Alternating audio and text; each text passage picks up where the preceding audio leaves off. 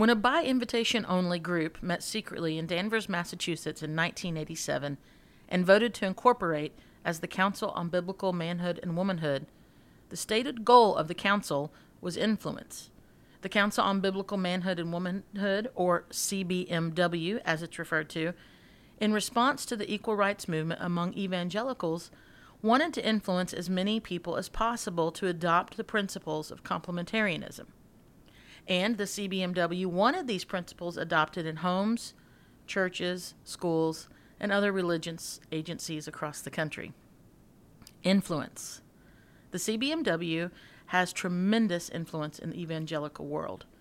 They have an audience, pulpits, books, seminary classrooms, whole seminaries, and entire seminary systems. The vast influence the signers of the Danvers Statement had and still have today should not be underestimated.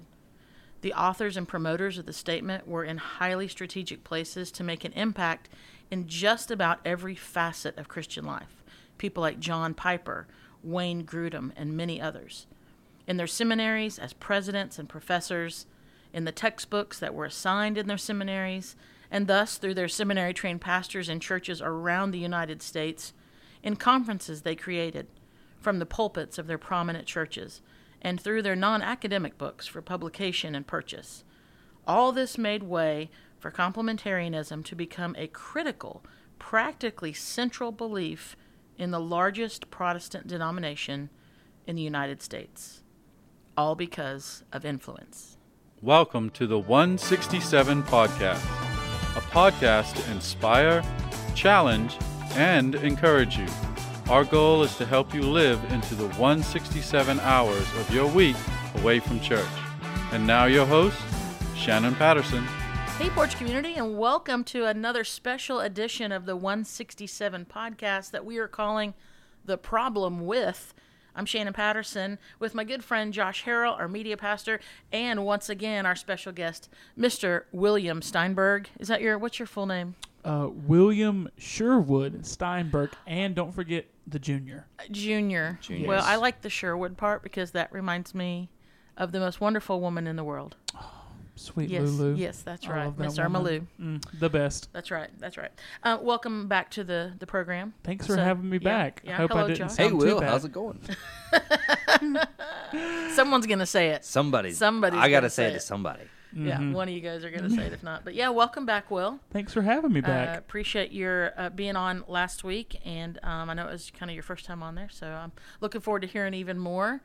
Um, I recognize that I talk a lot, so y'all just jump in whenever you want to. So, um, well, you are the most researched on this topic out of this the is three of very us. true. well, you have the you could press the mute button at any moment. So. Nah. and then I'll just scream really loud into Will's mic. So I mean that's what's gonna happen there. So, um, but so what we're gonna be doing over, we started this in our last episode, and over the next several episodes, who knows how many.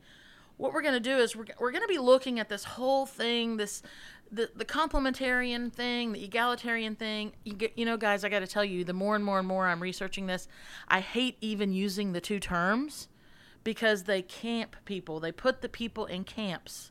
And there's it's just not an all or nothing deal. I think we touched on this a little bit last week. Um, I Yeah. can't keep straight what I've read, what I've listened to, and then what I've actually said out loud. So y'all can help me on that too.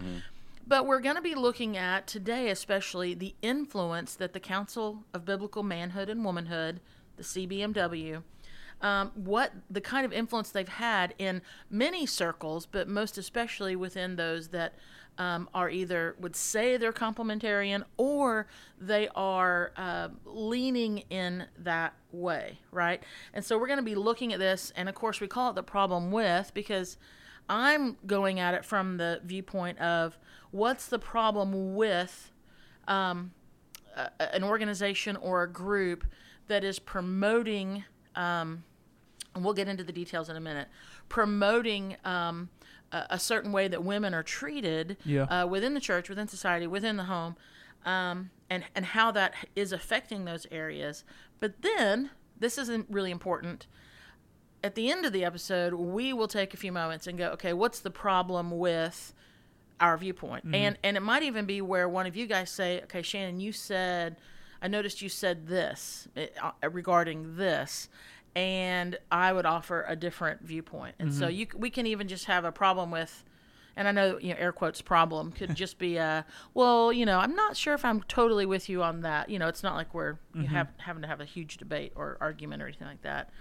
So we're going to look at some of these different things over the next several weeks, um, episodes, and um, I'm glad that you guys are a part of this because I, um, I think your input is really really interesting.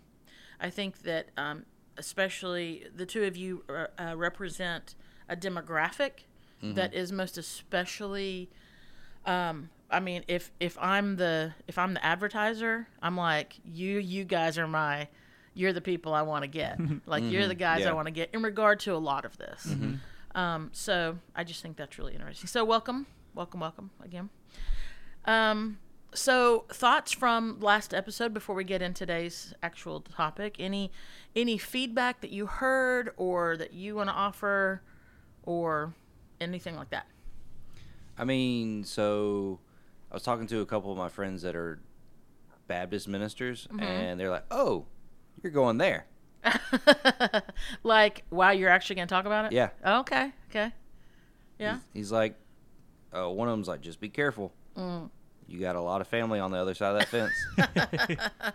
Well, and I don't think, I mean, I would hope that it's not a conversation that um puts a fence up. no, I guess I don't know if that's a, the right way to think, but I don't know. I don't know. Okay. He was just saying, "Be careful." Yeah. Yeah. Like like you better like watch No. your six, be careful, like No, no, no. check Just your back seat before you get in the car at the store, like more like check your back seat when you get out of the car. Okay, gotcha. I don't know what that means, but okay. You know, they tell you to check your back seat when you get out of the car Uh-huh. to make sure you don't leave your kids or the dog in the car. Oh, okay, okay, gotcha. Like, just be careful, not like watch out. Okay, I'm with you. What about you, Will? Any feedback or anything? Um, I think I was really happy with how we were able popped my knuckle. to. Sorry about that. Sorry. Um, was really happy how I think we were able to establish the idea that it doesn't have to be such a. Not everything is such a black and white Mm-hmm. issue, Yep. you know. And before you know, somebody hears this and say, "Oh, are you saying that there's nothing in the Bible that's black and white?" That is quite literally the opposite of what I'm saying. Like there are some things that there is no question on. You know, comes to the Gospels, you know, um, creation, you know, how, how this is all going to wrap up, you know, Uh-huh. absolutely, like no question. But and Josh, you were kind of hinting on this, you know, it's on the other side of the fence and stuff. Yeah. But we have to. I think we're kind of able to establish that this, like several other issues or topics Mm-hmm. and interpretations of Scripture, it's, it's a spectrum, and you're going to find different people are going to find different places. I'm sure us three in this room are at, in different, different spots. spots Mm-hmm. among that spectrum as well, which I was thankful that we were able to, at least from when I went back and listened to it, I think that we were intentional and able to be clear about that, that Mm-hmm. this is not so much a, a black and white thing and us saying, okay, we're on this side, and therefore, if you are And on that listener, 50%, we're- you better get the- on our side. Exactly. Mm-hmm. Yeah, yeah, for sure, for sure. Um, and you know, one of the things that I, it will definitely come up in future episodes, um, especially as we as we go into um, the influence that the CBMW has had in the Southern Baptist Convention. And I really don't want to go down the rabbit hole of all that that's come out Right, right, in the SBC, yeah. but of course we've alluded to it before, Yeah. just some of the issues there, um, and we won't really go that that far down that road. But one of the issues that comes up in regard to that is authority, um, which authority comes up when you talk about uh, biblical manhood and biblical womanhood. Authority becomes an issue because even without saying the word authority, when you talk about the word submission, well, then you're submitting to an authority. You're not submitting to. Um, you can't have submission unless there is a a person above you to submit to Right. or an entity or you know however Yeah. you want to say that um, and so whether you say the word ever authority or not that's that's on the table my whole point with that is that i even recognize that sitting in here to record this podcast um, i'm sitting here with authority. I'm the lead pastor. I'm the lead pastor. I'm sitting here with my friend josh harrell as i always introduce you. But you all, uh, you're also uh, on the staff of the church that I lead. Yep. Will, uh, you're not on staff here, uh, but I've known you a long time, and Mm-hmm. and I know that you know I'm an elder person. To, I'm not elder, but it makes it sound You're old. Listen here, you whippersnapper. But that you you are like saying, yeah, yes, ma'am. You know, like you'll that kind of thing. And so I even recognize that sitting at the table, I sit here with authority, even though I don't sit here and go and I like do what I just did and state my title and and my role in these things. Yeah. So even in that regard, see, and, and I think that's a really good point to make when we start to get into some of these conversations, is that sometimes without without ever saying it, you know, you kind of walk into a room and you go, you look around and you go, okay, who's the authority in here? Yeah. You, you look Who's at the, the room one and tr- yeah. figure out the pecking order. You read the mm-hmm. room, mm-hmm. right? And and it's not like we're always doing it like in a like a suspicious way or a, but it's just like it's. I think it's what we do in our in it's our just natural. Oh, Yeah. completely. Yeah. My, I want to say this, and I just said this right before we started recording, but I want to I want the listeners to know this is that I said to Josh and Will both is you you have license and permission to say whatever you want to say and and that could be in total disagreement um, you're not just by virtue of being invited to be on the podcast that you have to be in agreement with everything that I say or Josh you don't have to be you know Mm-hmm. Mm-hmm. so just want to put that out there. She did say that. I, She I, did. I, I can Yeah. confirm this. yes it- it's out there and it's now. on recording. out there it's there so i just wanted everyone to know that so um so are you guys ready to move into the topic Let's do it. so Ready. so today the topic it- we're saying today is the problem of influence which of course we're talking about this in regard to the cbmw i'll say one more time it means the council on biblical manhood and biblical womanhood or just biblical manhood and womanhood they, they put it all together um, we talked a little bit last week about the uh, the nuance of sometimes throwing the word biblical in front of something is how how sometimes that can shut people down Mm-hmm. Yeah. you know um, what i think you were like and that It's a just means shut, shut up. up. yeah it's a shut up card i think Yeah. is how you referred to it um, and i'm not saying that that's what the cbmw is doing at all um, but if you look at the influence that they develop and and the status in which they grow um, you know it, it becomes something where when they produce something put something out it does come with that authority kind of that we talked about sure. and and you got the word biblical in there and it's kind of hard to go oh well then i i don't agree with it you, Yeah. someone who's picking something up and reading new believer uh, seeker are going, oh, well, this is what biblical manhood and womanhood is. And people need to know that there, there are other, you know, we talk about the, the spectrum of understanding. There are some non essentials, there's certain, um, you know, aspects of, you know, the first level of what is the gospel truth, Yeah. what is scripture, it's inerrant, you know, who is God, who is the Trinity. We don't waver on those. And then there's other things that come along. So with influence, um, the goal of the CBMW, um, like I said, was to influence, uh, and this is from their writings. I mean, none of this is like, uh, well, I say none of this. The, this part is is not like opinion from Shannon, but the the focus was to influence evangelicals to adopt principles that they described as complementarianism. Um, I thought it'd be interesting to hear a complementarian's definition of complementarianism. So this is a quote from John Piper in November of 2021. Um, he has a show, I think it's called Ask Pastor John or something, Yeah. um, Yeah. on his uh, website, uh, podcast, whatever. yeah. Desiring YouTube. God. That's him. There you go. Yeah. Yeah. So, um, and this is what he says, and Will, you're going to read it. So, uh, this is how John describes complementarianism. Alrighty. See here. Okay, so quote goes from the beginning in the late 1980s the term complementarianism included not just the biblical conviction that men should be the elders or the pastors of churches and that men should be the heads of their marriages or homes, but also the conviction that underneath these distinctions and roles there are profound differences in the very nature of manhood and womanhood those differences in the unique essence of manhood and the unique essence of womanhood were designed by God in creation and were the foundation for why God assigned the differing roles that He did. Whew, okay.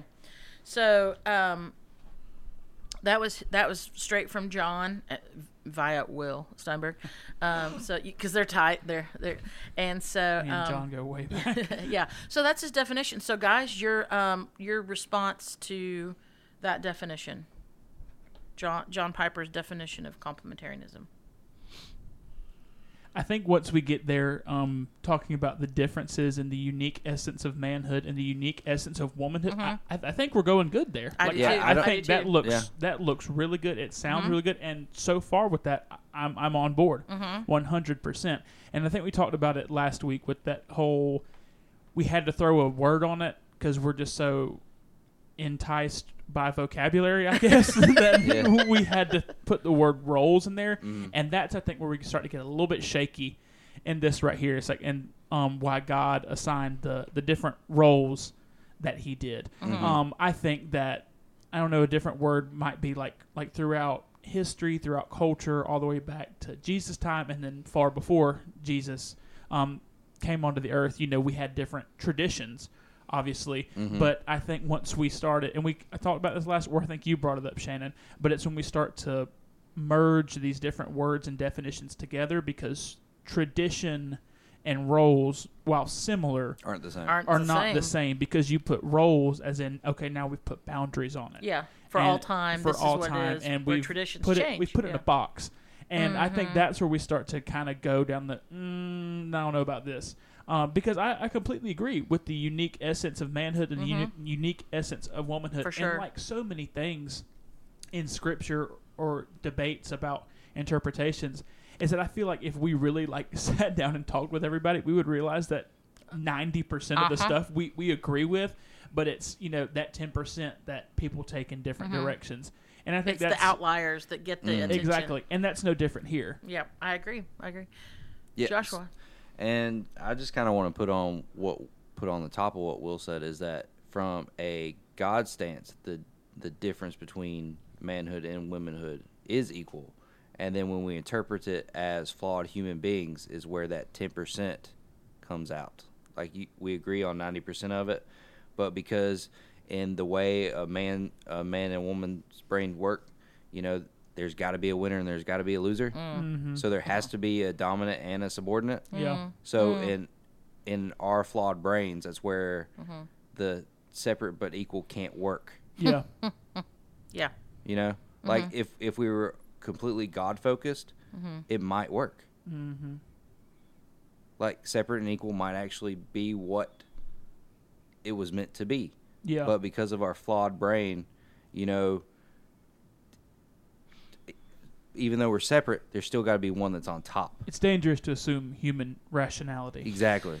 Yeah, and I would even go so far, and I know we start getting into like dissecting words, but I would even go so far as to say, you said if we're God focused, that separate and equal could work. Mm-hmm. I would say if we're, if we're God focused, or if we're talking Eden, Mm-hmm. there was no separate. They were union. They were a union. Like well, I the mean, separate separates as came in together. two different. Of course, people. right, right. But but the whole purpose was, I mean, he it wasn't good for man to be alone, Right. you know. So there was the the merging of the two, and and I think you know for a lot of uh, of the egalitarian people out there that I've read uh, their stuff, you know, a, a lot of the conversation goes back to everything broke down once sin entered the picture Of course, yeah. where a comp a, a, a I don't know a hardcore complementarian would say no no no there was there was hierarchy it was it was God um, possibly Trinity but even that gets a little weird we'll talk about that later for some um, and then man and then woman and in that order um, before sin even came in the picture and so that you've got these two different and that's kind of where the, if you go all the way back to the source, those are kind of the two places where it starts Mm-hmm. between you start to go off in different directions. yeah Um, Yeah. and from that well place. you've studied this more than me and Mm-hmm. I think me and Josh talked about you've studied this far more than both of us Yeah. but would you say that that's like a um kind of like a one of the foundational things of a or I guess points Mm-hmm. of a complementarian is they see that the order of creation is the order of authority yes, okay yes. Some most of the ones I've yes. read um, but I think you will find. Um, I'm, I'm not too keen on these terms, but I didn't make them up. These are out there. These are academic terms. There's hard complementarians and there's soft complementarians. And so the softer you get, the more you lean towards the egalitarian side. I mean, that's just, I mean, and I don't, I haven't heard like hard complementarian or soft egalitarian. Um, but, you know, that's just what I've heard in regard to those. Yeah. And, and I would say like complementarians call each other that. So Yeah, anyway, I've I, yeah, I've heard those terms. Yeah. So in regard to this the statement that you read from John Piper, um, I'm total agreement w- there with you, Will. I think that I love the I think the wording that he uses, the unique essence of manhood, it is a it is a real thing, and the unique essence of womanhood, that is a real thing. Um, and yes, without a doubt, they were designed by God in creation, for sure, for sure, for sure, um, from the foundation. I disagree as the sentence ends, and he says why God assigned the differing roles that He did. Um, I don't, I don't see that as I look at Scripture. Um, you know, they were given the same mandate in the garden to subdue, to Yeah. be fruitful, to multiply.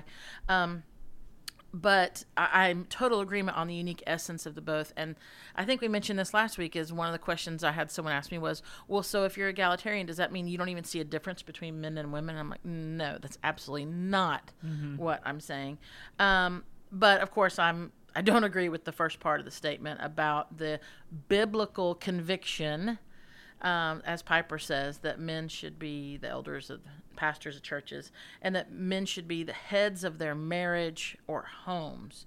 Um, again, I mean that's that's something. If I had to, I don't know what I called myself last week, but there's a mutuality that I just see over and over and over again. There's a mutuality that I see when I look at the words that Jesus says, um, and so um, yeah, I, I that's where I am on on those things.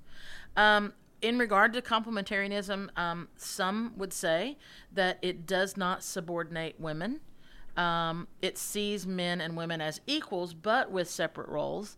And I have to tell you guys, I think you even just alluded to it, Josh. Like when I hear that term, when I hear that phrase, um, it just brings up the whole. I mean, you know, we're we're all living here in the South. I mean, the whole separate but equal issue of race that took place. Um, you know, post you know Civil War, uh, post uh, pre and post civil rights, Yeah. um, where there was separate but equal. Um, but let's be real.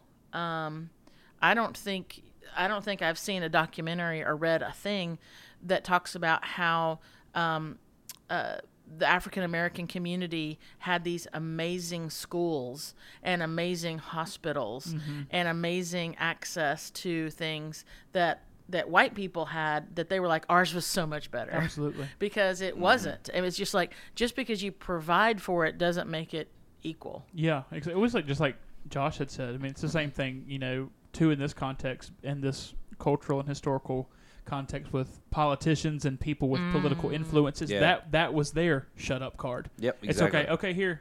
You're, you're, it's okay. Yeah, you're separate, but look, you, you Look, you, know, you got. You've got a school. We've got a school. You got a library. I got a library. You've got a diner. I've got a diner. You know, it, We've it's got all a back good. door. Yeah. yeah, yeah, and and and I and I don't know uh, how you guys view it, but I will definitely say, from the perspective of a female, um, you know, I start to read some of the things that some of these leaders have written on the on the complementarian side.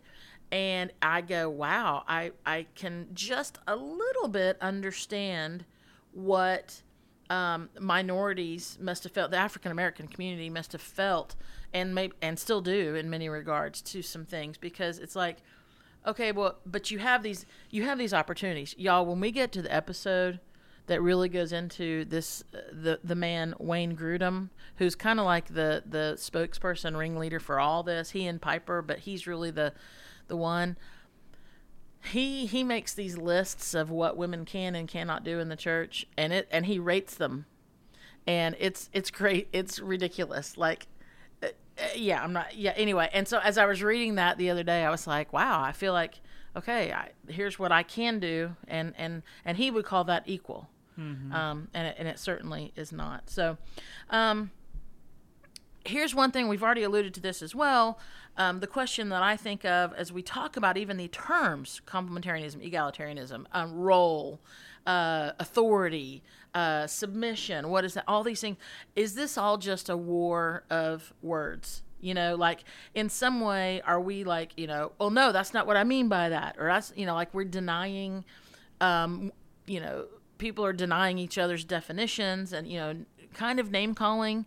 Um, you know, like I know in the earlier days, and it might still be there. I don't read it as much, but in the earlier days, Grudem and Piper and others, they they wouldn't even they didn't just call it egalitarianism. They called it feminist egalitarianism, which was like I mean, I'll just say it was like a bad word.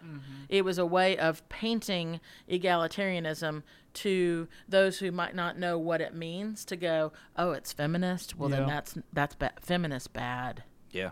Feminist bad. Um, which again, I mean, someone might look at me and go, "Well, you have to be a feminist because you're a woman and you're in leadership and you keep talking about this."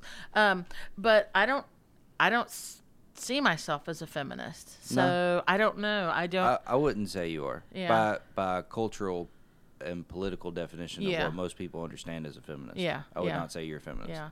But can you guys see how throwing feminist in front of egalitarianism or egalitarian has, eh, you know, how it might be viewed? Absolutely, because As I a think we hearer? gotta Well- we've got to think we got to go back and when this word was getting thrown around, that Mm-hmm. there there was a certain connotation with that word, and people heard feminism. They saw Mm-hmm. people in the streets Burning Yeah. waving bras. ar- waving around their burning bras and Yeah. stuff, and I mean, there are some days in the summer when that's exactly how I feel when I get home. But I'm just saying. So it's a family podcast. We'll just we'll just stop there. Josh, as our producer right now, is going. I'm wondering if I should edit that out. Nah.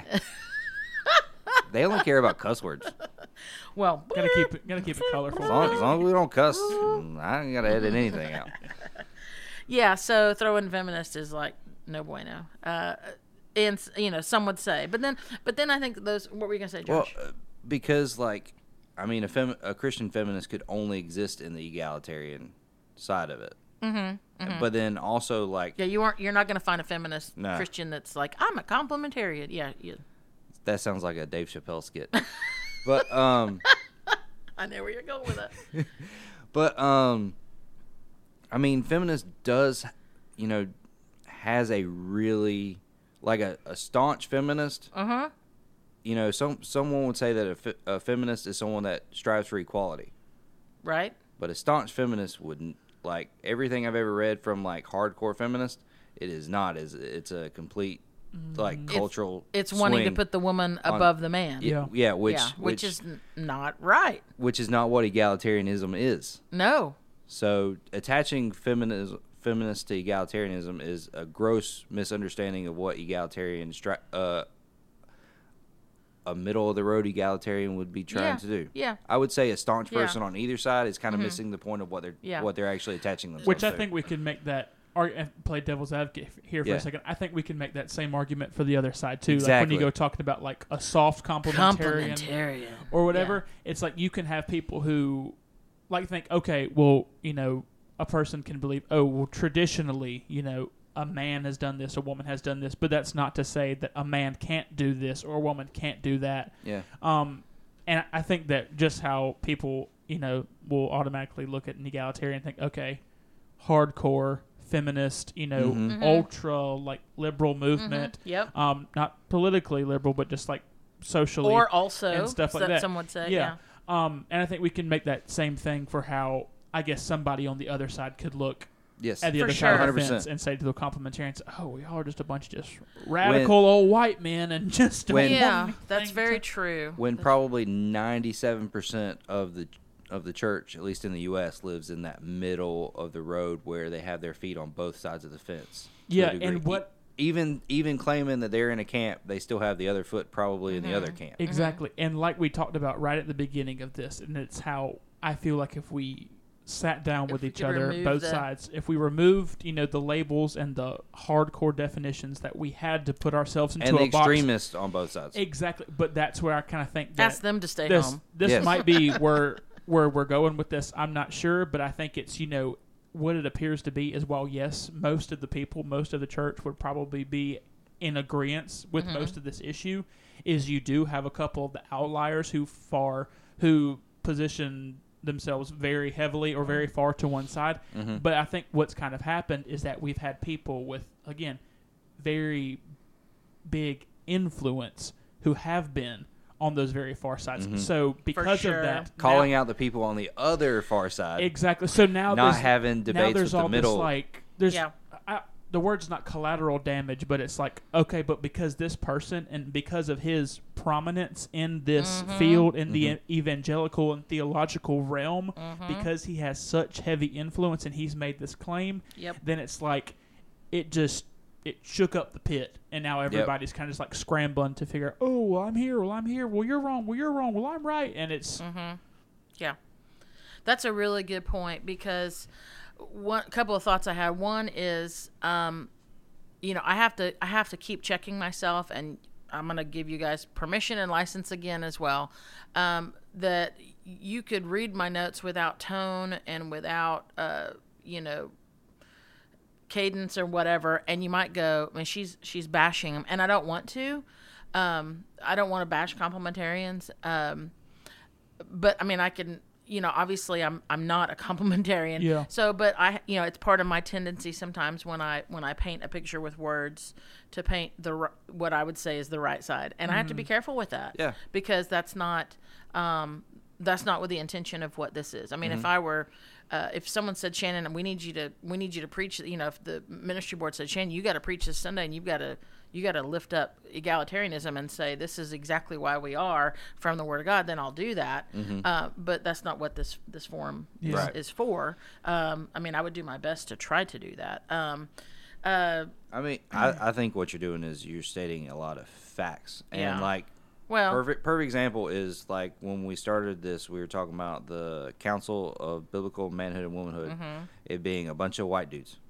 yep, That's not that's not any that's not for discussion. That's what it was. Mm-hmm. Right.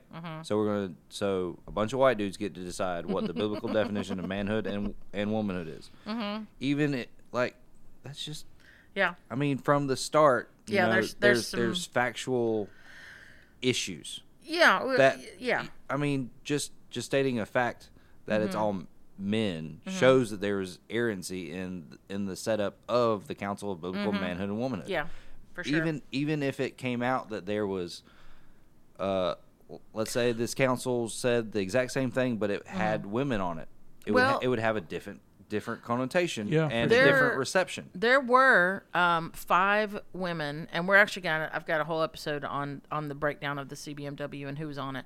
There were five women on it. Their Um, husbands. Two of them were spouses of men on the on the board. Uh, the other three, it, they didn't have a spouse listed that I could tell, unless they had different last names, but I doubt it. Um, and Not with that viewpoint. and of the five women, four of them had PhDs um, and were teaching or uh, some, but but in their list of their credentials, they all had um, homemaker before PhD or the seminary in which they taught. Their first um, uh, indicator was they were homemaker. I noticed that with the men, none of them put like husband. It just had what they did. Um, and then one of them, it it, um, it didn't say homemaker. It said um, uh, wife because I don't think she worked. I don't know if she worked at home or not. So, but it said um, wife of. interesting. It was very interesting. So we'll we're gonna get into that later. We're gonna get into that Yeah, later. that's funny you mentioned that because someone asked me one time is like, how do you, um, how when you identify yourself, how do you identify yourself? Like, it, what are the most important roles that you play? Yeah. And my first one is always child of God, Mm. and my second one is husband. Mm-hmm. Third is father. Fourth is my job. Mm. Like it's it's in the top five, but it is number four. Well, it's backwards for a lot of people. I so it's like you go, especially down here. What do you in, in do? the, in the South, it's ev- you know, you're identified by so many things like Who's that. your daddy? But you, well, you go and said, well, you know, we're talking about the you know, what do you say? I, I'm a I'm a Baptist or you know I'm I'm a, I'm a Methodist or I'm, I'm a, a cradle. hardcore Catholic or something rather Yeah. than oh am I just a Christian? Am I just a follower of Christ? And no, I, I completely get what you're saying. They're very very backwards for a lot of people, and I'm very guilty of that. For the And longest time, it's I'm- like oh well, what are you like? What do you believe? If somebody asks that, Mm-hmm. not just like it could be anything. For all all they knew, I could be Buddhist for, but said what do you believe? So, well, I'm Methodist. It's like mm, That doesn't a mean problem. anything. What does that exactly. mean? That's a problem. That that that is my identifier. Mhm. Is Yeah. a man-made denomination. Yeah. and, yeah. and I think that's where, uh, and and I brought that up because I think that's where the sin entered the mentality of everything. For sure. And you know, winners and losers of of even ranking how we identify ourselves. Titles. Yeah. You know, And this is no exception. Identifiers. Yeah, Oh, so it- what, well, what do you believe? Well, I'm a complementarian. What do you believe? Well, I'm an egalitarian. It's like Right. No, no, no, no. No, no. What do you What do you believe? Exactly. Yeah. What, Like, what what- are what your, are your- found, foundational doctrine beliefs? Yeah. Mhm. So, whatever we call a lot of these things, um, the CBMW, I want to talk about the. They said up front. I mean, and it. I mean, this is what organizations do. That they desire to have influence. I mean, why? You know, if, if you're in this kind of a realm, um, you want to have influence, and and so no no fault there at all. But in the late '90s and the early 2000s, or just the whole of the 2000s, especially, um, they succeeded in influence towards the view uh, of of getting out there the view of Christian of a Christian woman of her role slash I would say responsibility, um, what it should be, what it should look like in home, what it should look like in church, what it should look like in the vocation. Um, I was responding to something you said a moment ago, and I said two things. And the second thing is, um, Will, that I think for so many people, um, when you talk about uh, the role of of women um, or the responsibility of women, that you you or you were talking about those the people that write about them and stuff, or or um, the complementarians and stuff. Here's the thing, and and I could just this is just a a uh, a survey of three people here, but when I say the word complementarian and who is one, you can name people. Mm-hmm. Right? Yeah. I mean, and they're well known. They're well known, like across the board. When I say name an egalitarian, do you think of people? Are they known? Are they are they out there? I mean, and if you can name them, do they even come close to the other names from from the complementarian side? One, Who's that? Rick Warren. Mm, okay. Yeah, and would he have been considered I don't know I don't know where he was prior to um you know ordain, ordaining women like if if he had Yeah, made a I- shift through the years that would be interesting Yeah. to look into. I mean, he's probably Yeah. the biggest one I know. right, Yeah. right. And and how many people would think of him um, when you think of that? So I to me that in and of itself is um, evidence of the influence that the CBMW has had in Christian culture in general um, is just the proliferation of of information and uh, the the platforms that these guys have. Um, and so I, I just think that's that's interesting. So if they want to influence, they're doing it. They're they're doing a job. So um, and and their influence actually is it, it's it's very detailed. It's very specific. Um, Grudem himself talks about how they met secretly for almost two years. Um, so at times they even met secretly, which I don't think is so much clandestine as much as they just want to figure out get their ducks in a row before people knew they were meeting. But um, they knew that they needed pastors and they needed theologians and they needed seminary leaders and publishers and all that. So, so there was a plan, and so I want us to look at, at some of the the plan in regard to the CBMW.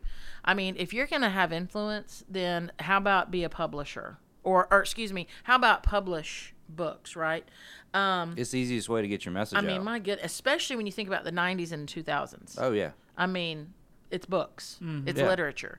Um, and so now, one of the Council of Biblical Manhood and Womanhood founders uh, is a man named Marvin Padgett. And Padgett, um, for a time, I don't think he is anymore, but he was the vice president and editor of Crossway Books, publishing Crossway Books.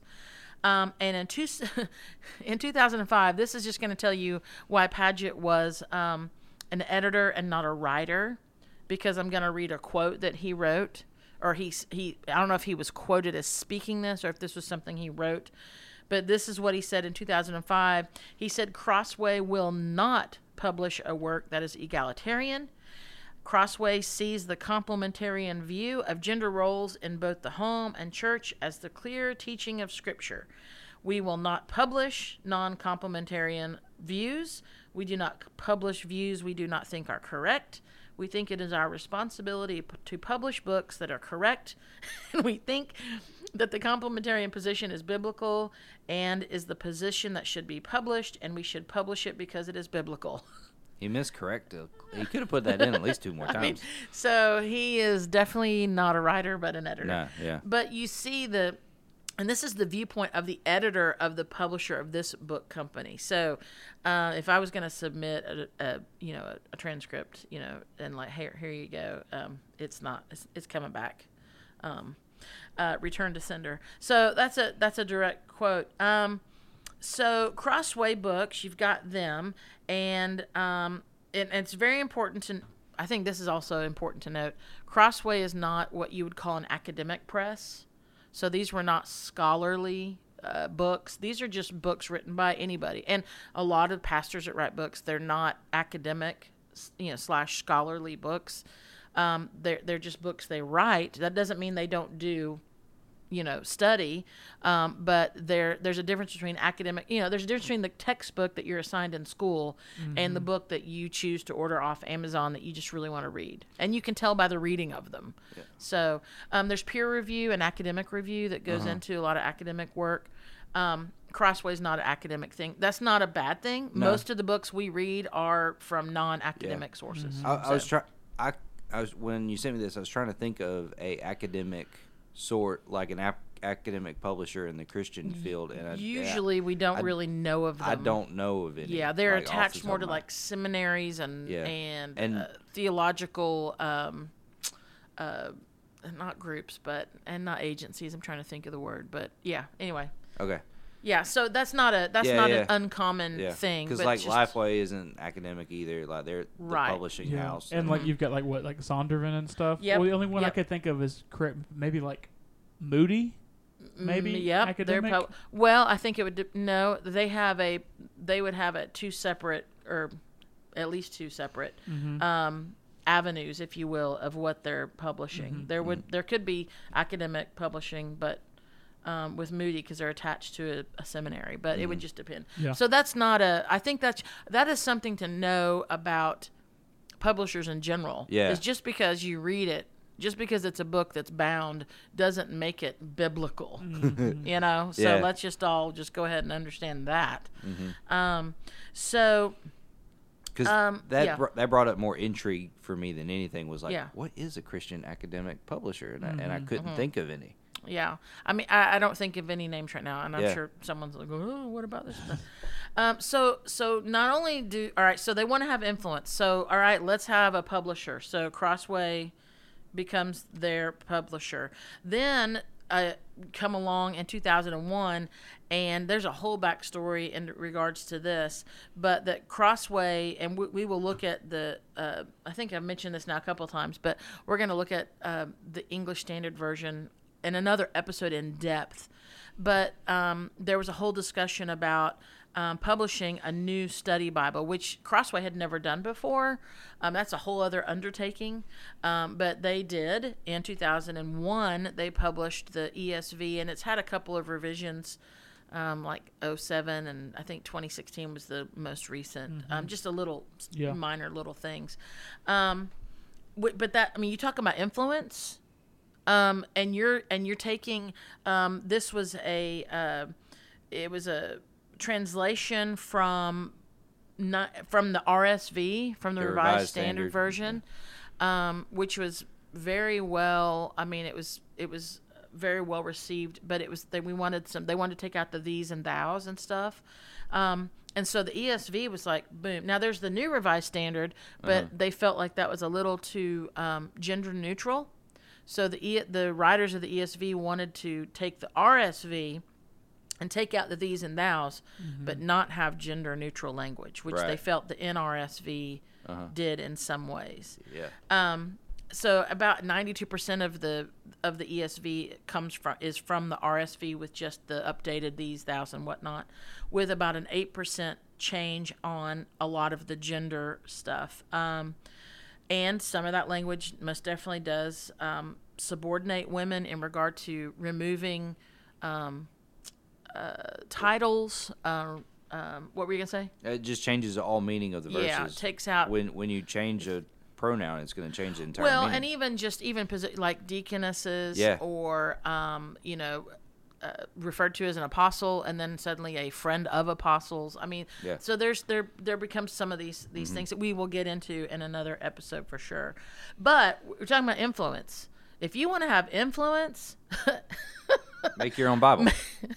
produce a bible i mean my goodness gracious what an undertaking yeah. but they did so. Um, now, there's a whole debate on whether this was, you know, the impetus was because the NIV had been out and and it had, uh, some would say, very gender neutral. I would. I, I'm. I think it's kind of in the middle, um, but a lot of people really liked the NIV and how it read, and um, you know, a lot of um, even people who would say I am complementarian were using NIV to preach from because of the easy to read.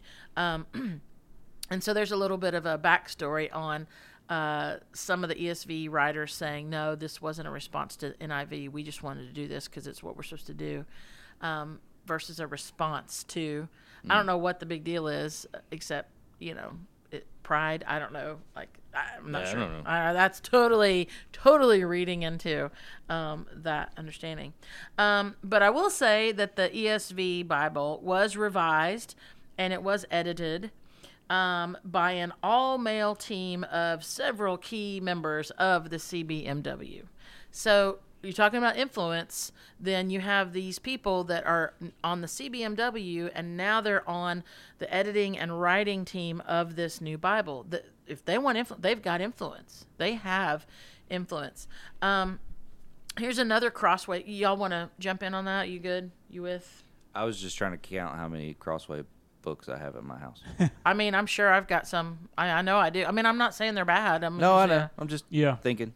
and and that's a that's a very good point. point, and I definitely want to make that is that I feel like if we could sit here and look at any um, Mm-hmm. publishing company or even translation of the Bible, you know, there was the there's been several takes with different translations about oh well they changed this word and Yep. they Yep. added this word and some of it The NIV was- has issue. You know, Exactly, issues. and some The of it NLT. was because oh well, there's just literally just not a word that directly equi- Mm-hmm. equates to it, and like, you're the one that has taken like um you're the one that's taken like the actual language classes of like the original Yeah. yeah. manuscript. So I mean, you you could say that better than me, and like I think the this is a very rough estimate, and it might be very very off. So correct me, but it's like I think I remember reading that the original, like we talk about like Hebrew, the Aramaic, and the Mhm. Greek, there's about obviously tons and tons of thousands of words, but like different words. There's about twelve thousand different words,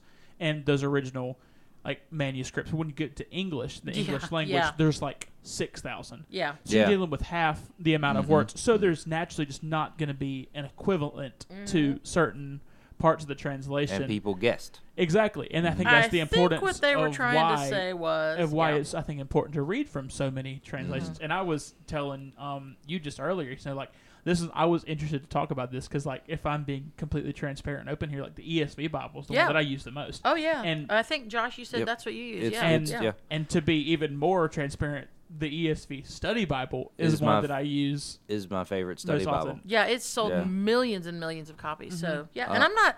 well- and, and and And I know you're not saying like, "Oh, this is bad." Just, I just I want to make the point that yeah, that's not what you're doing Yeah, because yeah. and the same th- just like the same thing that we talked about last week with Piper or whatever. Like Uh-huh. this is not a call to say Piper false teacher do not listen anymore. You know ESV not you know faithful translation do not read anymore. Yeah. Mhm. Now, now I would say that for Piper.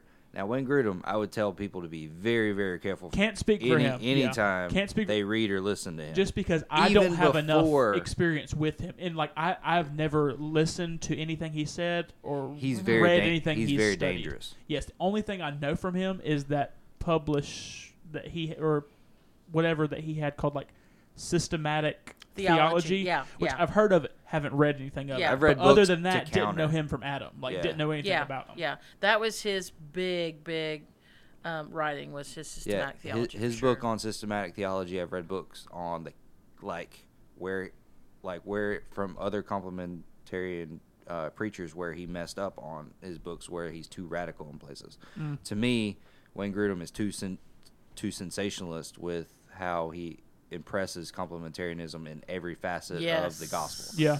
So in my mind, he is extremely dangerous. Mm-hmm. Yes. Now, when you get to John Piper, who has said things that is straight up wrong, and I don't and I don't want to give those statements a time of day. yeah. But I'll give him a time of day later in another episode. so so I mean, he he he is a safer. Like I I don't I don't hold my tongue in if there was a Piper sermon that I thought someone could benefit from. Mhm. I don't take two thoughts about sending it to someone. Sure. Yeah, for Yep. sure. Yep. and I don't and I don't uh, take too much thought into not recommending the ESV Study Bible for a new Christian either, because Yeah. because I think it I think it is a very easy to read translation, Absolutely. One hundred percent. and honestly, up until me and you started having this conversation, thought it was pretty stinking accurate. Yeah. You know, mm-hmm. Yeah, well, it definitely follows that more And- formal equivalence. Like you talk Yeah. about dynamic equivalence mm-hmm. versus formal. You know, formal being that more like word for word, which Yes. this, which they say like in in the very like first page with all the like mm-hmm. publishing like not statistics, but like information's like this goes for more of a literal word for word translation. When you have others like the NLT, that's more of like a dynamic, Dynamic, like yep. thought for thought type of translation. But one thing I will give the ESV Study Bible, I will give it this, is that it does say, like um, I think in the First Timothy two, when it goes talking about like women pastors stuff, it, it does it lists several. You know, of the popular opinions or whatever, and there's not saying, okay, this is truth. This is 100% how it has to be, which I think is good, and I respect that a lot. And so, Yeah. and Piper, while I think while he said this, I've also heard him.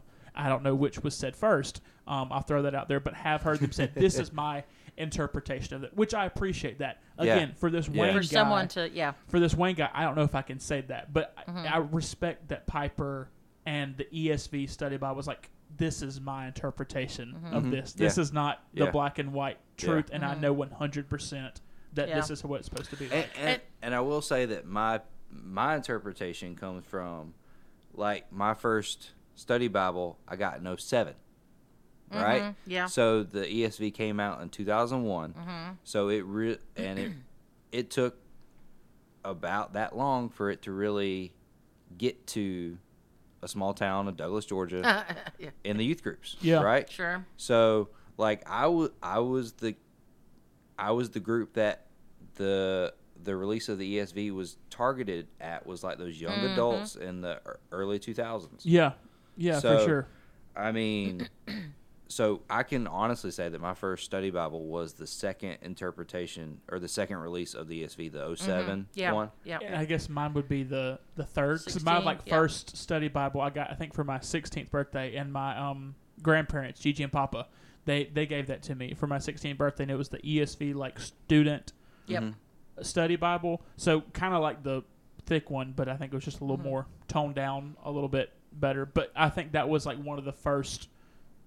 2016 ones that it kind of like finally made its Yeah. way to Valdosta and, And- like and- hit the shelves and stuff. That was back when we still had a Lifeway here and stuff. And and I remember uh, reading the ESV going, "Man, it is so much easier than the New King James." Yep. Mm. Yep. because Which was because yeah. that was the it was New King James or bust at that point Yeah. in the churches I was in the church I was in. Mhm. Like if you needed to understand, you could go NLT or NIV, but don't tell anybody you needed to understand something and you read those translations. Yeah.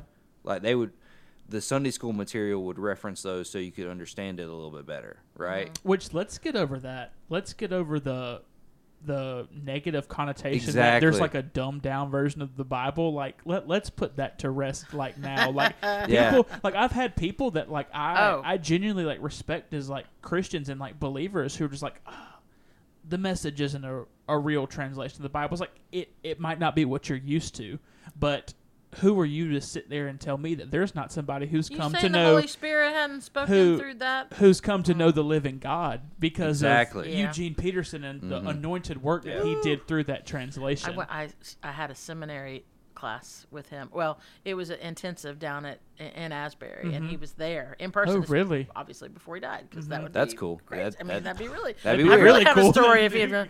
But no, I mean, what you said there. I mean, I've had people say that about the NLT, which is my preaching text of choice. So good. Um, So, so good. And and people, oh, it's the NLT, you know.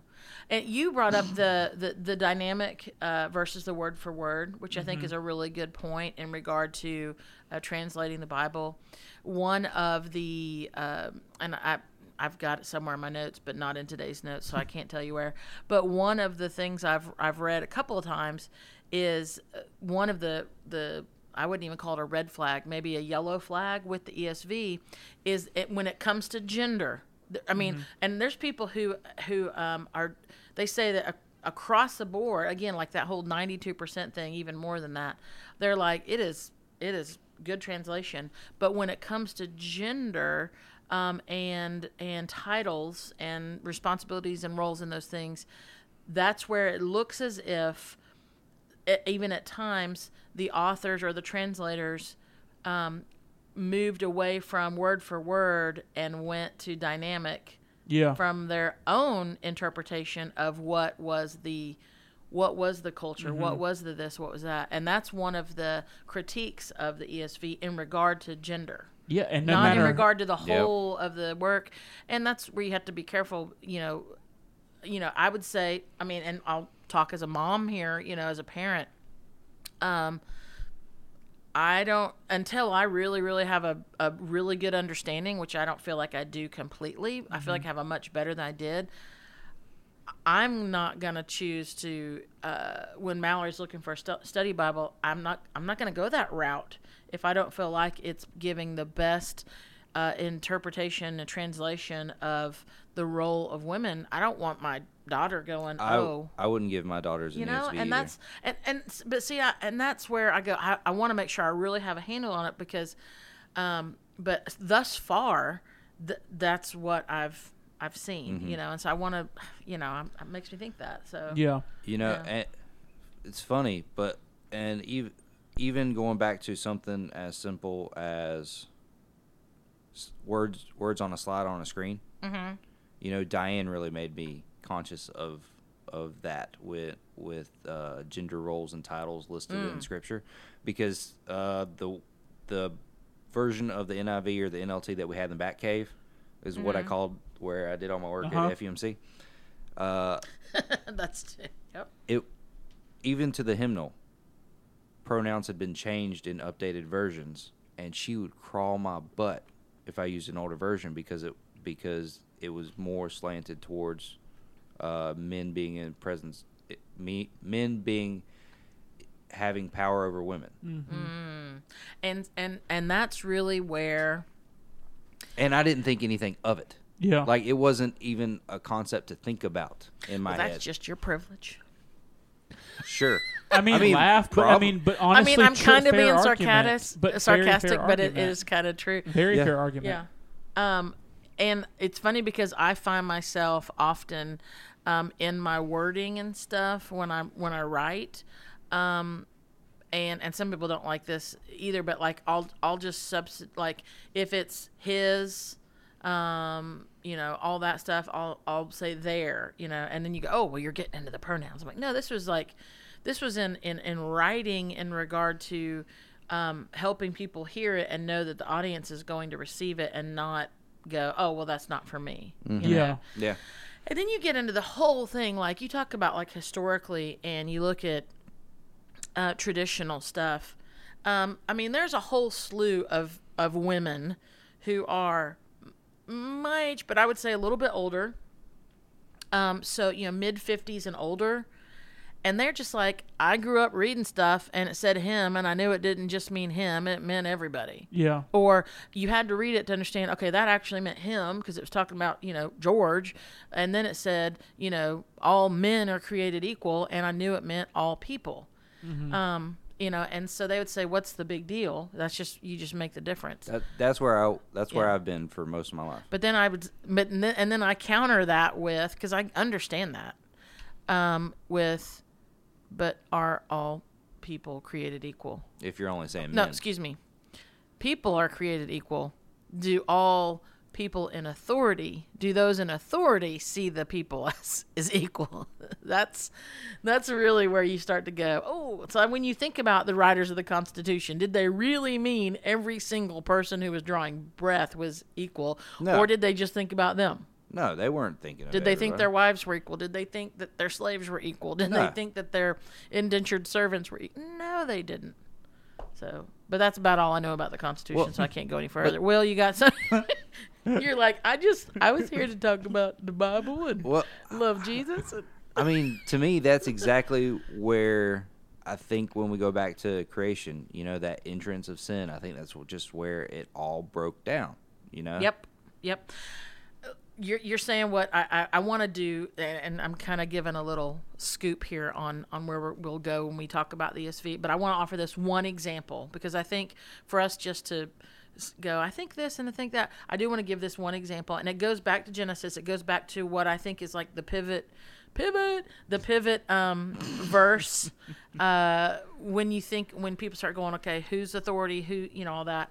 Genesis 3:16 in the ESV prior to August 2016, their their most recent revision. Genesis 3:16 says, "To the woman I will surely multiply your pain." So this is post sin. Uh, I will surely multiply your pain in childbearing. In pain you shall bring forth children. Your desire shall be for your husband, and he shall rule over you. Post or 2016 and onward, mm-hmm. it says this. To the woman, I will surely multiply multiply your pain in childbearing. In pain you shall bring forth children. Your desire shall be contrary to your husband, and he shall rule over you. There's a big difference, fellas, between desire for and desire contrary to. Yes. Mm-hmm.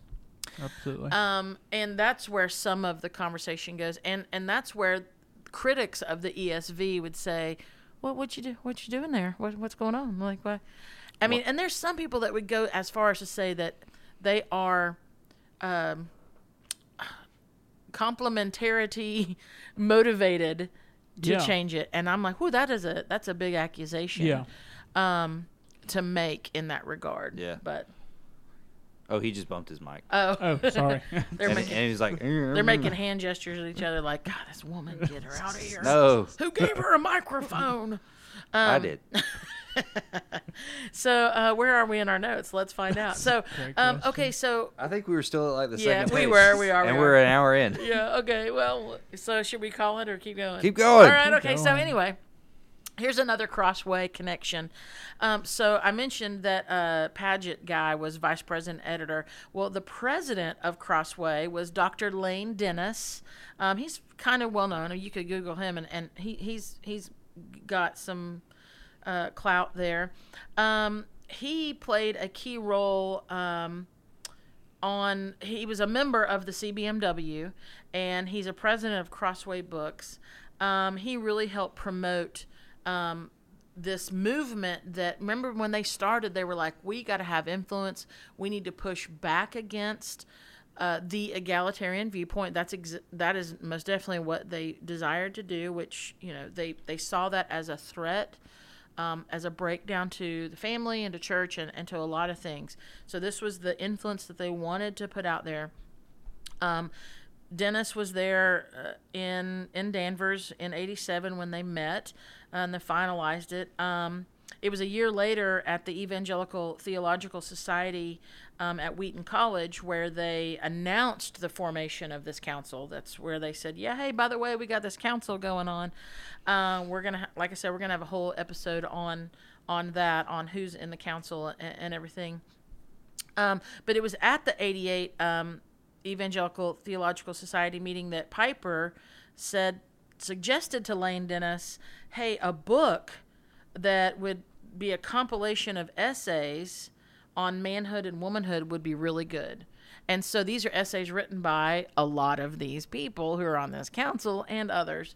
But they talked about putting together a book, which later on, I don't know if you've heard of this, Josh, but um, a lot of the younger complementarians, uh, or you know, after it came out, they just referred to it as the Blue Book, which I think is funny because AA has a book and they refer to it uh, this. I, I've heard of it. Blue I've never actually read Yeah, it. there you go. Yeah. So it's that. Um, so they did put out this book, and it, it came out in 1991. Crossway published it, um, and it's it's basically the foundational book for the CBMW, and they call it "Recovering Biblical Manhood and Womanhood: A Response to Evangelical Feminism." So they don't even use the word egalitarian; they say evangelical feminism. Um, I want here's the who's we the this is the preface to the book. Josh, you want to read the preface to the book for recovering biblical manhood and womanhood? A controversy of major proportions has spread throughout the church. It began over 20 years ago in society at large. Since then, an avalanche of feminist literature has argued there need be no difference between men's and women's roles. Indeed, that to support gender based role differences is unjust discrimination. Within eva- evangelical Christianity, the counterpart to this movement has been the increasing tendency to oppose any unique leadership role men role for men in the family and in the church. Manhood and womanhood as such are now often seen as irrelevant factors in determining fitness for leadership. Mm. So they didn't really mince any words there. I mean, this is why they they're saying we got to recover the roles of men. We got to recover the roles of women. Um, and it is a response to feminism that was they saw uh, working its way into the evangelical circles. This is the whole reason that that um, Grudem wanted. Uh, he remember how I said last time. Uh, he noticed he was like the only uh, speaker at this co- at the evangelical conference um, that wasn't egalitarian. He was like, "Hold on a minute." So I mean, this is kind of what stirred all this up. So they kind of put it out there in the preface: "Is this is what we want to do?" Um, so I. Um, we see the book. We, they want to have influence. We're talking about the problem of influence. Um, I say it's a problem. Um, maybe that's not the best thing, but that's what we've kind of titled this whole series. So there you go. Um, con- the concerns. I have concerns about this. I have a problem with. about all these things. But so they have a publisher. They've got books. Um, now organizations. Um, hang on. Before we go any further, do you guys have any thoughts on this preface? I just kind of bloviated on it, but I think we're. I don't know. Will's gonna get it tattooed on his back. Dude, that would hurt. That's a a lot lot, of of words. I'm I'm honestly just afraid of tattoos in general, but that that's another topic for another day. Anyways, um, like we go to like he lives by Leviticus. exactly. hey, we have a series coming up. we it. do. Um, we go to talk about like manhood and womanhood. You Mm-hmm. say, oh well, now they're seen as irrelevant, and it's like Yeah. my thing is like, dude, who said that? it's like, dude, it's it's like Shannon saying, it's Hey like honey, gonna, can hey honey, can you load the dishwasher? What are you trying to say that I am I am no longer a man? No, I just Exactly. wanted you to load the exactly. And I'm just like, dude, like, and part of me is like, I, I don't know how wh- what my words to it. It's like, first of all, like you're, you're grown men, like Do- you're you're adults. Do you have to turn like- in your man card if you do laundry? Exactly. Or it's Mm. just like, you know, saying like, "Oh, Josh, you know, ad- adjust your necklace real quick." Oh, so you hate me? Like it's just you it's you It is 2022. you jumped to that so quick. And that's my thing and it's just Mm. and part of me I checked my necklace.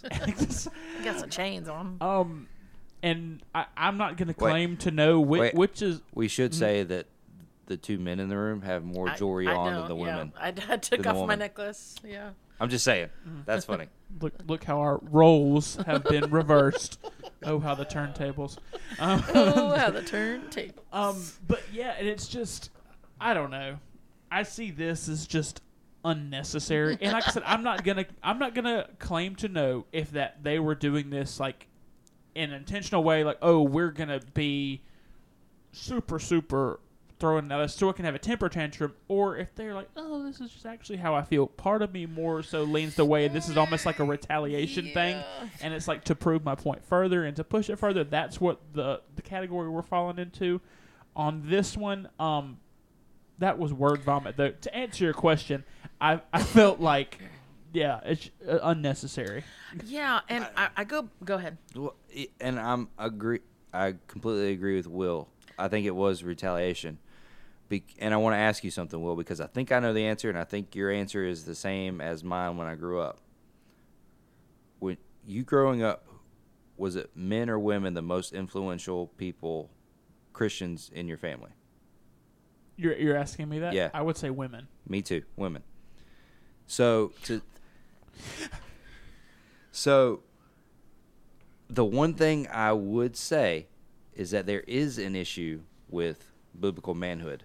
Yes, But what they're addressing is not the issue.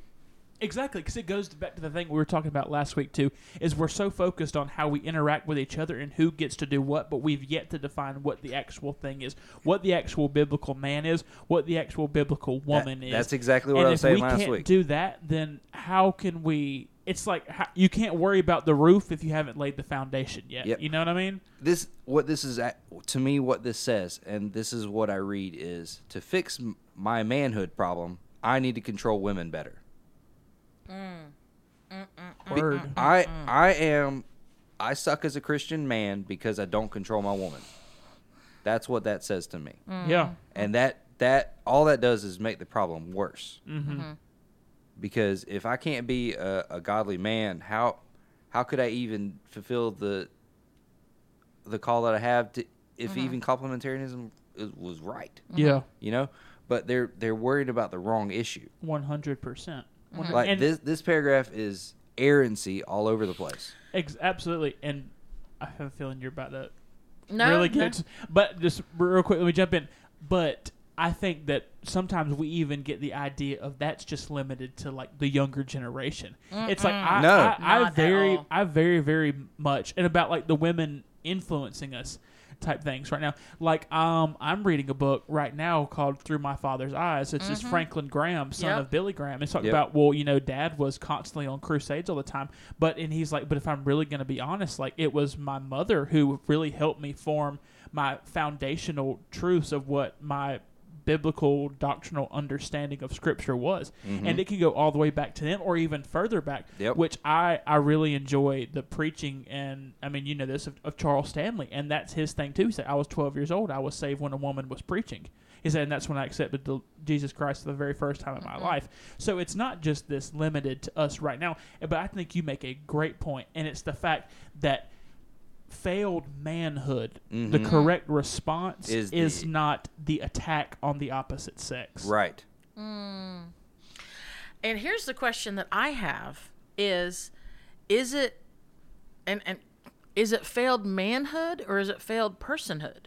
Mm, Is th- it is it and I know that's really hard for us to detach, but is it like is it about is it about your the essence of you being a man that's failed or is it not you guys specifically, but I'm saying in general like or is it like you're the you're the person and because of sin and because of a lack of uh, understanding of who God is in your life and all that. I, that's a question I really want to know. Um, i think it's both and, I d- I and do you think it's can't both. De- you can't detach. You can't detach. You're a man, so you can't detach viewing your relationship with God outside of being a man. exactly Just like I can't, I can't detach viewing who God is outside of being a woman. I can't. Yeah. I I, can't understand womanhood. Right, right, and I think that's so really I can't important. like I can't say I failed as a person because I Mm-hmm. don't understand the other half right. of the population. All I can Right. understand is the failed personhood of being a man. Okay, here's exactly a question. 100% Oh, go ahead. I'm about to say, because when we talk about that and we talk about failed manhood, when people, I think if you were to ask some of these guys right here, they're going to say, "Oh, what is failed manhood?" They're saying, "Oh, well, failed manhood is we've allowed women to enter the pulpit, mm. and that's what we define failed manhood as." Mm, mm, while I would say, if we really want to talk about failed manhood, and Shannon, you talk about failed manhood versus failed personhood, and mm-hmm. while personhood, it's all of us, you know, falling to sin, and just how it's just it screws up everything. But failed manhood, and it's, it's not because women have entered the pulpit, but how about failed manhood in the fact that the single mother rate is like it's never Stupid ever been before, Yeah. stupid high, mm-hmm. and not just the case of oh father's passed away or something like that, mm-hmm. but just dad's said deuces, like I'm out. Mm-hmm. Yeah. Yeah. And, and that to me that is the plight of failed manhood is the not making the tran- transition from boy to man. Exactly. And so, and here's a question I have. So, you, you guys both talked about um, if you don't really understand uh, manhood, if that, if you don't really are able to define that, that it kind of makes all this, you know, rattling cages not not unnecessary, right? Yeah, like I would say So- the, the people that are also making the case for biblical manhood and womanhood are in the same spot where they're just making assumptions. Yeah. Well, and here's the question, and I think I know the answer, but I'm I'm put out there. So we, me as a woman, you guys as men, we read we can read the same verse. We can read, um, you know, where we can read the Sermon on the Mount, right? And we could see how Jesus is turning the world right side up in that in that sermon, right? And That's how he's you know it's the Holy totally Spirit. I talked about this at totally last week. countercultural, right? Totally countercultural. Yeah. And if I'm as a because I'm a woman, as I read and understand uh, by the Holy Spirit the Sermon on the Mount, doesn't that help define my womanhood? Yeah. And wouldn't the same verses then also help define you because you're a man? Then it it helps you. Now, does I mean I'm not saying it define. I I'm really I don't know if we if we could sit down and write. Uh, you know, this is the definition of. And I don't want to get into the whole thing. Is what's the definition of a woman or a man? No. I'm talking about we're talking about like from the scriptures, what do we understand about men and women? And yes, they were a man was created and a woman was created. Yes, there is that essence. I do agree with that statement that there that there is a difference among us. It is different. We process I mean, there's differences. Um however, with the new covenant under Jesus Christ, he does come along and and that's where to me the the the mutuality is is fulfilled from what was broken in the garden it doesn't wipe away the differences it completes the differences it, it brings a completion where there had been all this separation all this time i have no idea where i'm going with this No, I, I, I, no, you- you, you're making perfect sense. Yeah. It's because what Jesus already came and redeemed Mm-hmm. with the new life and the new wine that He brought. Mm-hmm. Why are we still trying to go back to a pre-Jesus time, to an back to an old covenant, and try to decipher X, Y, and Z when He came to make everything new? And when He came, it's like I've already taken care of this, and I just want to look around at society and the world around us. But why do we put so much weight, so much stock into these things? And you know what? And this is just my personal opinion on this. I'm like, I, I genuinely think if Jesus thought that the quote unquote roles of men and women was truly that important, He would've would've- talked about it. We would have got a whole lot more scripture about it. he he didn't talk about the roles of women and men Exactly. But who did he appear to first? If, I we, if, if we really want to get technical about who technically were the first preachers of the gospel Who- who- were, who were the hello. first- he's alive Hello. Who he were the ain't there yeah. That that i'm doing an impersonation of running right now it's about the only running i'm doing that was um that was something Bob Moon told me one time. He's like, "Who was the first two people that got to actually share the gospel?" Mm-hmm. Mm, yeah yeah And done. Yeah. Well, so th- there's there's a lot more in our notes, but I think I'm going to skip over this. They can fit into some other episodes because we just c- talked about a few things. I do want to mention you alluded to this, Josh, um, that I would say so. We've talked about the problem of influence. So with the CBMW, that you know they had a publishing house. They man, they put out a Bible that is influence. Um, they made a point of uh, making sure that they had representatives that were going to the Evangelical Theological Society, um, to their conferences to make sure they were voting and they were putting people in positions of power. Grudem himself ended up being the president. So he starts out, he's a speaker, and he's like, hey, I'm one of the only non egalitarians here. And then, like 10 years later, he's the president of the ETS, which is kind of a big deal. So that whole influence happens. Um, and, and the CBMW has had, without a doubt, um, an influence and shaped other groups like the Gospel Coalition, without a doubt. Um, of course, Crossway we've mentioned. Um, influential leaders like Matt Chandler. We've talked about Driscoll, uh, James MacDonald, um, uh, D.A. Carson. I mean, there's those. It's there's a there's they've had they've achieved what they wanted to do. They have had influence in many many people, and and there are um, whole denominations. Um, the Southern Baptist Convention is complementarian. Now, there's a lot of Baptist churches out there that might not be SBC, mm-hmm. um, that that are not complementarian or not, you know, but but the SBC is um, Lutheran Church, the Orthodox Presbyterian Church, um, many seminaries. Uh, Cru, Campus Crusade. I mean, a lot of these focus on the family. Promise Keepers. Is Promise Keeper still around? I don't even know if it is. Um, but a lot of these have been very, very influenced by the CBMW. So they have achieved and are still achieving, I would say, um, what they set out to do. And so they have had a successful, um, you know, plan in regard to having influence um, for. Um, uh, pushing back against, as they said, uh, feminist, uh, uh, evangelical feminism, as as they as they put it. Yeah. Um, but as Josh mentioned, um, the second largest Southern Baptist church in the Southern Baptist Convention, Saddleback, uh, mm-hmm. pastored by Rick, Rick Warren, Warren yeah. in May of 2021, so just a little over a year ago. Um, they ordained three women, and um, it was in open defiance to uh, the Southern Baptist Convention, um, their statement of faith, which says that the office of pastor is limited to only men as qualified by Scripture, as and, they said. And I would say that uh, Rick Warren was also one of the few people in the SBC saying that there was a bunch of red flags that the SBC needed to take care of mm-hmm. before this year. Yeah, yeah. I think he saw the writing on the wall. Mm-hmm. Yeah. Um, a, another really large church, also in May of 2021, Imago Dei, uh, a large non-denom, um, they changed from a complementarian mindset to what they call a mutualist position, which I really appreciate because I think the idea of mutuality, mm-hmm. um, it to me, it, the the word we talk about words, it brings value to both.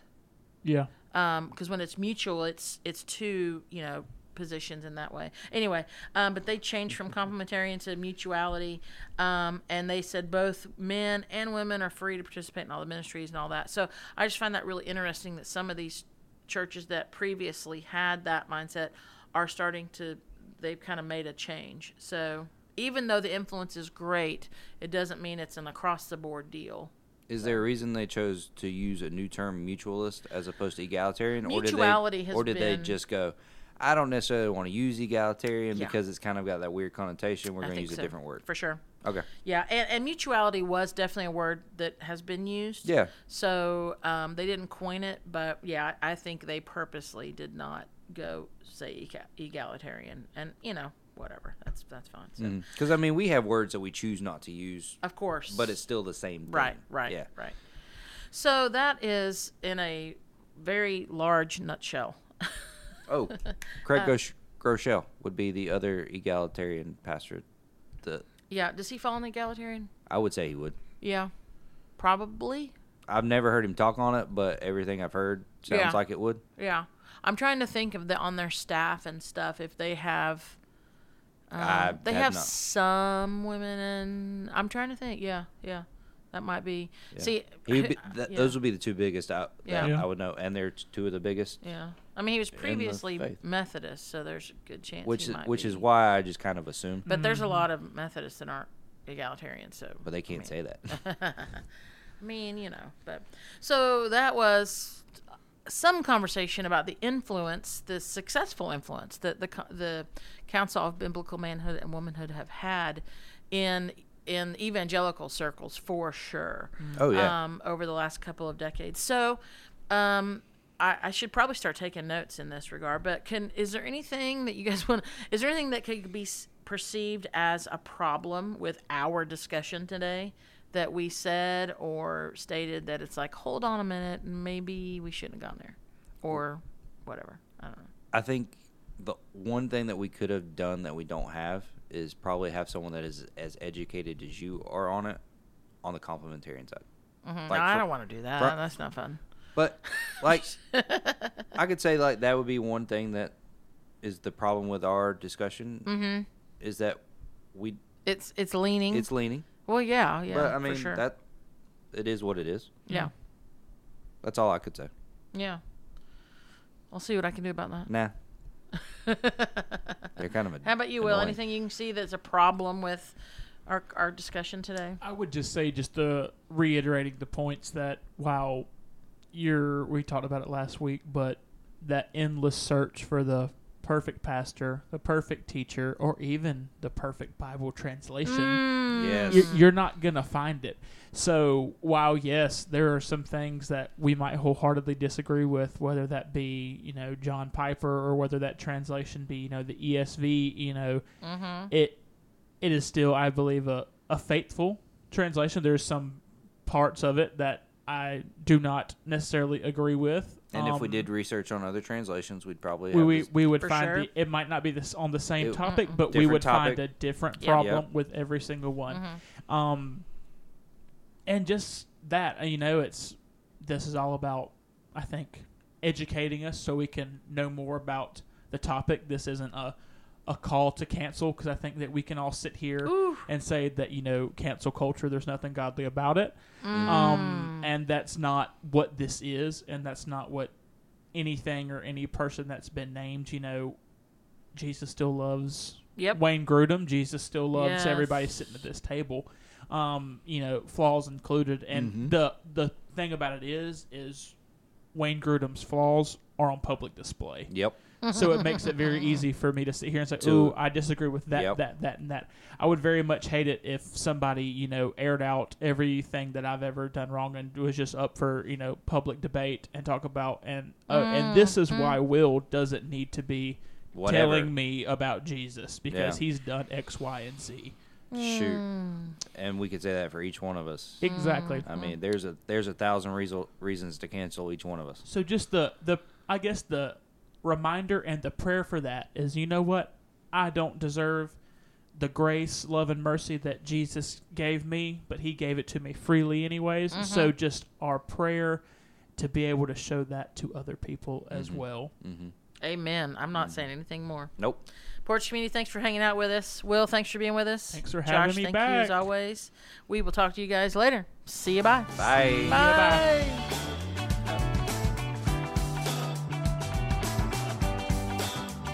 You've been listening to the 167 podcast. Join us next time for more insights to inspire, challenge, and encourage to help you live into the remaining 167 hours of your week.